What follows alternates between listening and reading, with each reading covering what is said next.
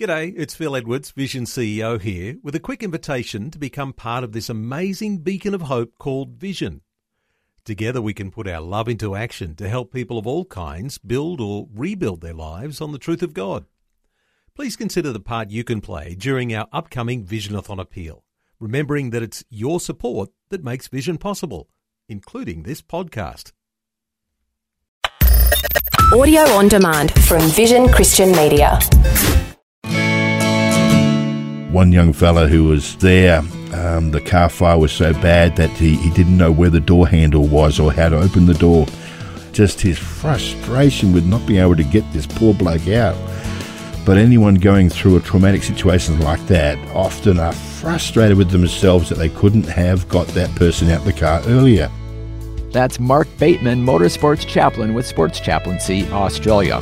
But that's not the only hat that Mark wears. Interestingly, he also specializes in responding to critical incidents and disasters in his role with Rapid Response Ministries. I'm Eric Skattebo, and on today's Focus on the Family Australia, we've asked Mark, based on his many years of responding to tragedies, what is the best way to help a loved one through a traumatic experience? And is there anything we can do or say to best comfort someone and help them heal?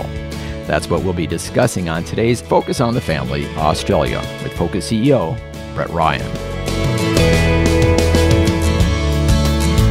We start off today's conversation with Chaplain Mark Bateman by finding out a little bit about his background and how he came to be involved in both motorsports and being a chaplain who responds to tragedies.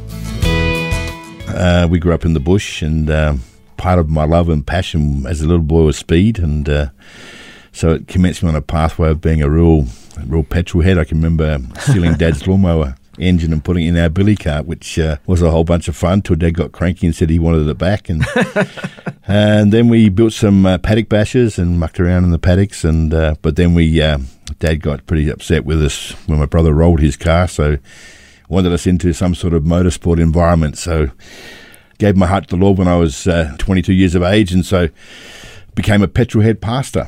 And yeah, how do you so, combine those two? Yeah, interesting combination, isn't it?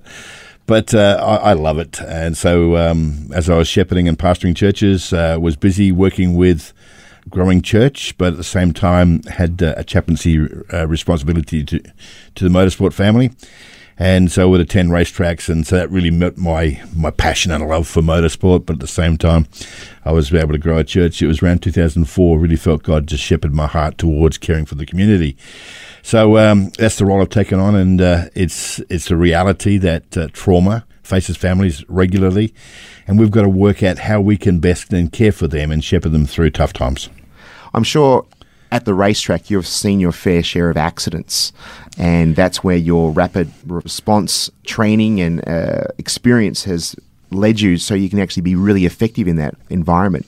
Can you tell us an example of those types? Yeah, okay, absolutely. Um, motorsport is a, is a dangerous sport, and uh, when it all goes great, we all go home safe. It's great, but from time to time, we do have where things go horribly pear shaped, and uh, uh, it's one of those times where you know things do happen, which either we can have serious injuries or we can have loss of life and that's where then uh, my heart then really reaches out and the shepherding and the pastoral care that comes around someone going through the loss of a loved one, someone who is uh, going to take a, a long term recovery healing pathway.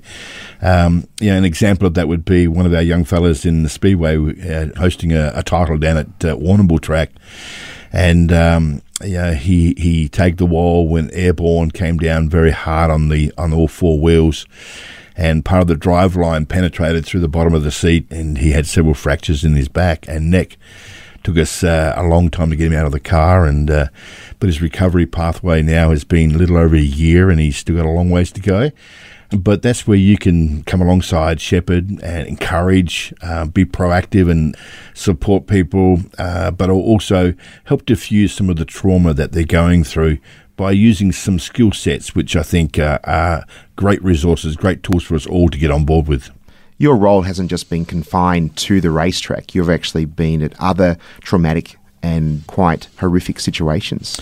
Yeah, look, part of uh, developing chaplaincy with Chaplaincy Australia was that uh, we wanted to be community prepped, and so we would go into communities where uh, a, a, critical incident had happened or a disaster of some kind had happened. And, um, you know, it's difficult enough for those that are already under duress to have to respond to that. But then uh, to have uh, some peer support come alongside you and actually help diffuse some of that trauma or diffuse some of the logistics that go around a trauma, then that's where we, the chaplain's role will certainly fit straight into that. An example of that would be um, during um, 2006, we had a, a, car out of control skittled 15 young people up in Mildura. And um, we have a quite a large transporter which uh, we can use when we go into an area like that. The incident happened quite a few kilometres out of town, and a lot of the uh, students who are friends of the five that died, and then young Tom died in Adelaide Hospital later on. But they all wanted to come out to where the incident had happened. And so we parked the transporter near there, and we were just uh, just caring for people in some simplistic ways. Uh, it was stinking hot, 40 odd degree days, and it was just a matter of people needed water, people needed sunshade, uh, some people needed uh, sunscreens, and, and it was just proactively supporting people. But the amazing thing happens just having a presence is that people then begin to connect with you. And then from that connection, then people begin to then take on board some of the courage that you're trying to put into their hearts in handling this matter. And so uh, it's great just to be simplistic but proactive in that regard. Mm. Now, if I remember correctly, one of the things that happened in this situation, and it's pretty common when there is a tragedy of this sort, is that people want to get together and kind of have a vigil and meet at the spot of the tragedy. Is that what was happening? This is exactly what happened. And, uh, um, you know, it, it's it's difficult because parents are already affected as well, mm-hmm. and so their children are affected. That tears the heart of mum and dad up as well, and so uh, to have these other support networks come around the family at this time, it's just uh, it's just a beautiful way to help people transition through crisis.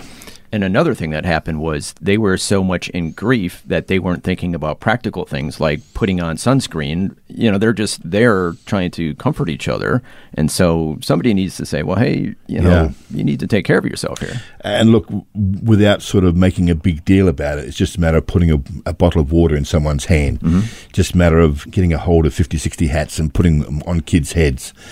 It's just a simplistic because often in grief, some of the practical issues just fade out of the equation. And uh, when they're uh, you know so upset themselves and they're just supporting each other and but it's it, it, can work where if you can provide some simple support around a situation, then you diffuse the thing from becoming more and more drastic or worse. I think a lot of us would say we have no idea what to do. We're not specialists. We're not trained in this area, but I think all of us can provide a meal, provide sunscreen, you know, just some practical things. So that would be like step one in helping a loved one through a traumatic Absolutely. experience. Look, it's just an expression of uh, kindness and support. You know, we, we hear of uh, simple acts of kindness makes a big difference in people's lives. And uh, often it's not until post the event and people have, you know, well recovered that they think back and they see these little snippets of support and love. That yeah, you have a story like that. Yeah, look, I, I, do. There's a situation with uh, on this same scenario with the young people up in Mildura. Um, the, the, the families they didn't know what to do, and so we were able to help parents then in saying, "Hey, listen, here's some here's some things that you can do. Reassure your children. That's one most important tool that you can have. A second powerful tool is to validate people's experiences. Too many people uh, are feeling weird, they're feeling funny, it's an experience they've never had to have before. So at times it can be that it seems like, what's wrong with me? Am I am I going crazy? But also, um, you know, that validation, that normalize, and that reassure. Those three key points. If we, if people can just come around a person, you're not trying to correct them or you're not trying to take charge of their lives. You just you're just putting some support network around a person that helps diffuse. It's like a parachute. It takes some of the pressure off of hitting the ground too hard. So it's just coming down slowly, just helping people come down and get back into everyday. So we're supporting families. Mm-hmm. And so mums and dads, we're trying to encourage them to get normality back into and maintain routine in the in the kids' lives. And so that took a lot of duress because what to do is often a little bit vague mm-hmm. uh, because of the severity of an incident, helping a family then just to uh, what's the next steps, and then working through those steps. And of course, you and I met several years ago after the uh, Victorian bushfires, and sometimes it's hard for chaplains to realize they're having an impact, but it's kind of subtle, isn't it? It is subtle. Um, no one can not appreciate just the presence of somebody there supporting them. I think an illustration for that would be one of my girls who was uh, working up with the Victorian bushfires on Black Saturday, and one poor mum had lost three daughters. Mm-hmm. Her heart was torn out. My chaplain is sitting with her and just sort of providing water, just looking after her, doing simple little tasks. But my chaplain returned into the debrief for the night time and sort of felt like I'm a failure. I can't do this. And if I can pause that story there and then jump to the funeral, this beautiful mum got up to honour her three daughters. But one of the comments she said was, The person I need to thank the most was the chaplain who just sat with me. We can't appreciate how much just being a support for people and having a presence there is so valuably powerful. One of the greatest gifts that one can give is your presence. Absolutely. It's not the words, it's not the meal, it's simply your presence. Yeah, look, and, and sometimes some people aren't touchy feely type people. They just don't want your hands on, or they just want you to be there and just just take some of the the logistical issues that are surrounding that and dealing with it and taking the pressure off, and that's part of the diffusing. Simple but very powerful. Our guest today is Chaplain Mark Bateman, who is active with both Rapid Response Ministries and Sports Chaplaincy Australia. We'll have more of this discussion on how to help a loved one through a traumatic experience when we return right here on Focus on the Family, Australia. The Word for Today is Australia's most widely read daily devotional, designed to give you practical teaching to keep you focused on your relationship with Jesus. Read it online or subscribe to the free printed edition at thewordfortoday.com.au. Here at Focus, we love to hear from listeners. It is really encouraging. So we invite you to give us a call or email us to let us know how Focus has helped you or your family. Our telephone is 1300 300 361. That's 1300 300 361. Or if you'd like, you can send us an email and tell us your story at response at families.org.au. That's response at families.org.au. We look forward to hearing from you.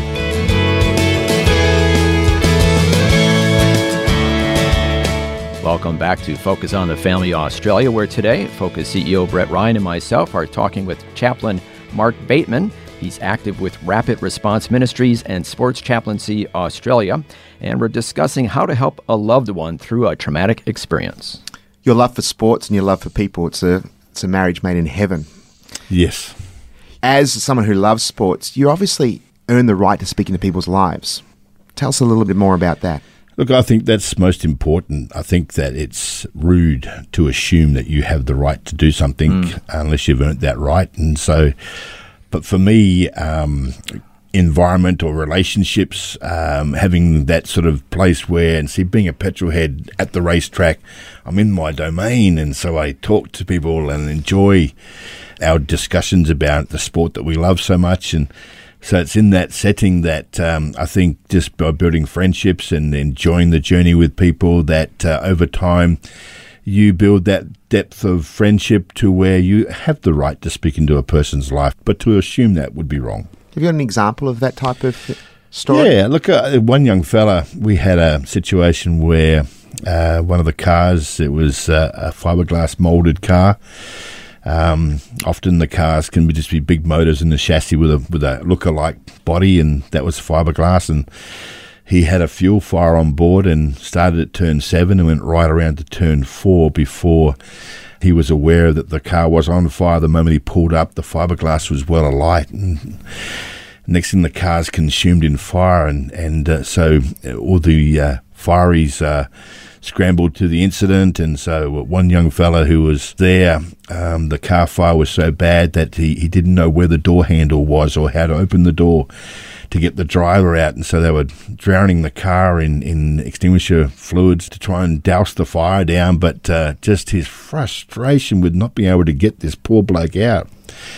And uh, he got quite badly burnt, and uh, we managed to get him out, get the fire under control But anyone going through a traumatic situation like that often are frustrated with themselves that they couldn't have got that person out the car earlier. So I was working with this young fella, and uh, you know it was hard. He really had he was mean on himself because he he, he felt he should have done better, and uh, that's one of the issues that tend to arise. And so if I can bring back in those words of uh, you know validate, mate, you were doing very good, you did your best. Um, you know reassure, you know we got him out and also to normalize. Mate, anyone would feel the way you're feeling right now. It's just, oh, it tears it's your good. heart out stuff. Well, um, it was uh, several years later that he said, Mark, I'm getting married. Will you do our wedding? I said, I'd love to, man. so uh, um, we were doing some pre marriage training, and I'm a believer in you don't just give people golden handshakes and ha- they all live happily ever after. Yeah. you've really got to love on people and provide them with some depth to understand where they're going in this uh, big change in life. It was during one of those courses that we had a chat, and uh, he got a little bit teary, and, uh, and I said, "Mate, is there any faith in there?" And he said, "Yeah." He said, "When I was uh, 17 years old, he said I was swimming on and doing some body surfing on a beach, and suddenly a big wave just." Boomed all over me and drove me down deep. He said, I went down so deep he didn't know which way was up. And he said it was so bad that uh, I was out of air. And all I could think was, God help me. He said a big hand grabbed him by the head and pulled him to the surface. And he took his big gasp of breath. And uh, I said, Man, that's a. You've had an encounter with God. He said, Yeah. He said, It was incredible. He said, Well, where did it go to from there? He said, oh, I've, I've never really followed up. And he said, Well, hey, would you come to church with me on Sunday? So here we have, over the period of now years, we've had this right to speak into this young man's life. Mm. Comes to church with me one Sunday and uh, preacher preaches the word and gives an invitation. Who wants to invite God into their world? He puts his hand up and says, "Me, I want to."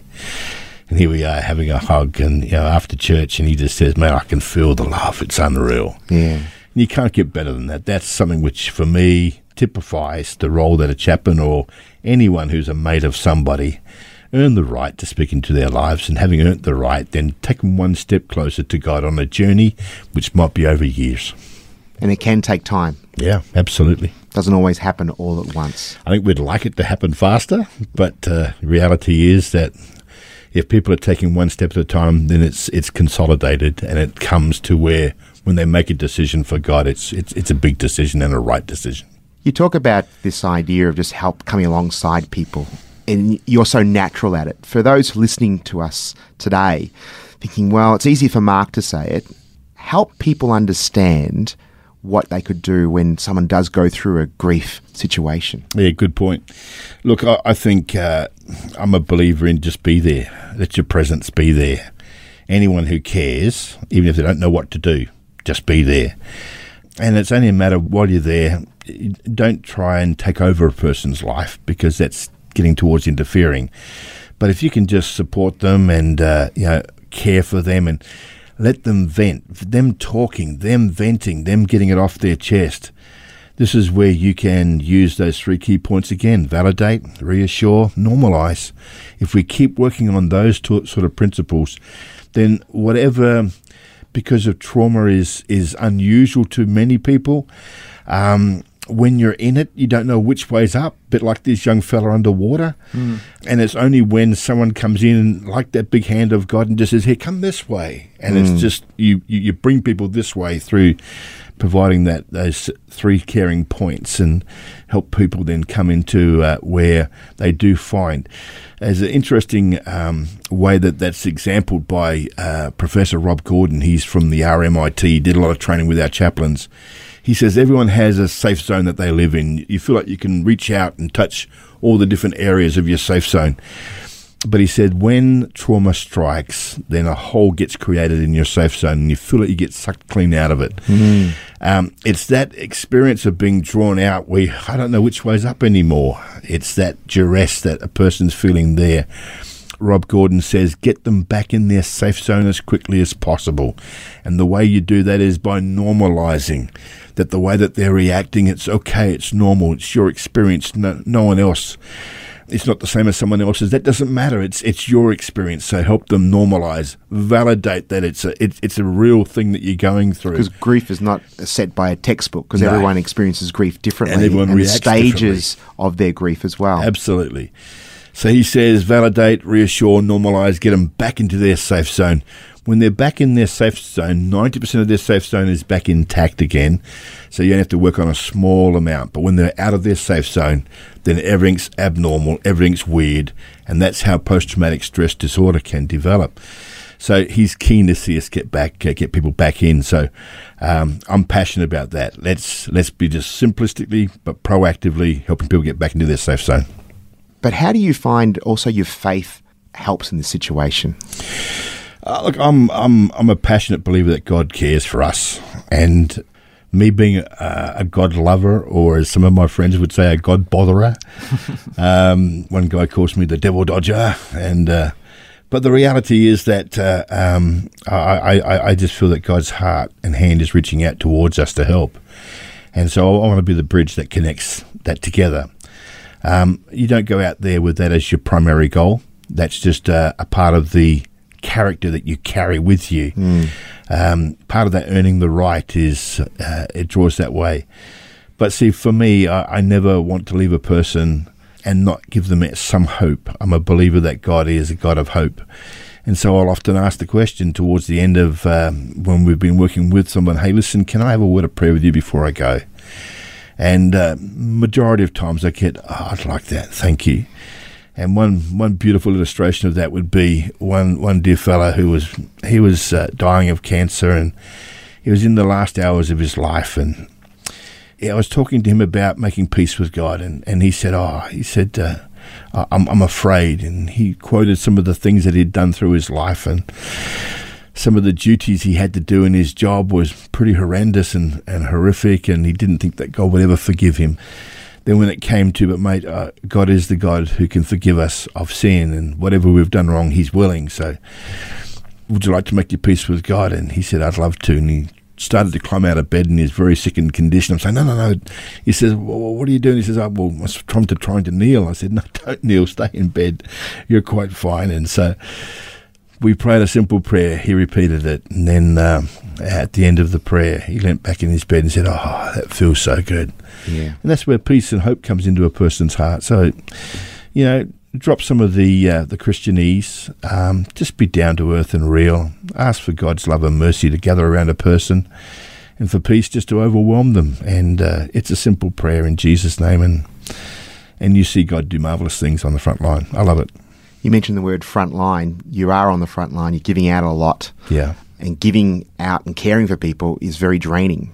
So, are you caring for yourself? Yeah, I've got to care for myself. I've got a very studious wife who manages uh, a lot of. Uh, you know, the amazing thing is, I find that the venting that I'm encouraging a person to do is the same thing that I need to do as well.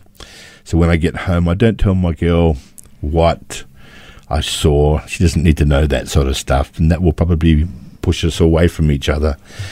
But if I tell her how I feel, I I, uh, I had an incident last night where I had to attend. A young fella had died by car high speed into a truck. I can't tell her what I saw, but I can tell her how I feel. She gives me a hug. Somehow makes it better. Um, I've always been one to wear my heart on my sleeve a lot. I, I don't mind that.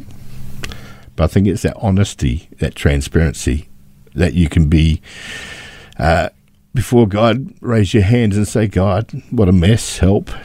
In the same way that your, your, your, your soulmate gives you a hug. Seems to have a way of melting that away. And I've got a, another mechanism which, if I need to, can be called upon. And that is one of my mates who's a psychologist. He, he, Barbie, my wife, is able to ring him and say, "Hey, listen, you need to talk to Mark." And I've promised Barbie that I will answer any question that he asks honestly. And if I'm not doing well, and if I've got a blind spot, which is I'm I'm, I'm not seeing well, then uh, let him bring it out, and we'll deal with it. The good thing is that gives Barbie then the, the, the safety net that uh, she can trust that uh, her man is out doing what he's wired to do, but uh, it's not going to bring us undone together. Mark Bateman, you're a true hero of helping many people across this great nation going through trauma, going through some horrific things. And we need more Mark Batemans around this world. God's richest blessing upon you Thanks, in mate. your ministry. Cheers. Our guest today has been Chaplain Mark Bateman, who's active with Rapid Response Ministries and Sports Chaplaincy Australia. You can reach him through sportschaplaincy.com. That's sportschaplaincy.com.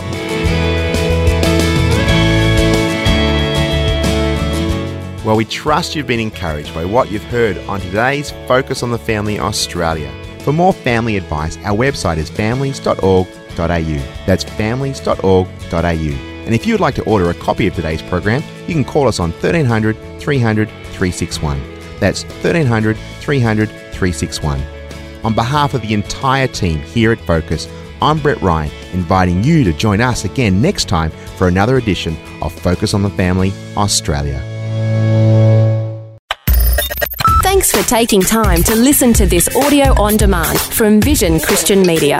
To find out more about us, go to vision.org.au.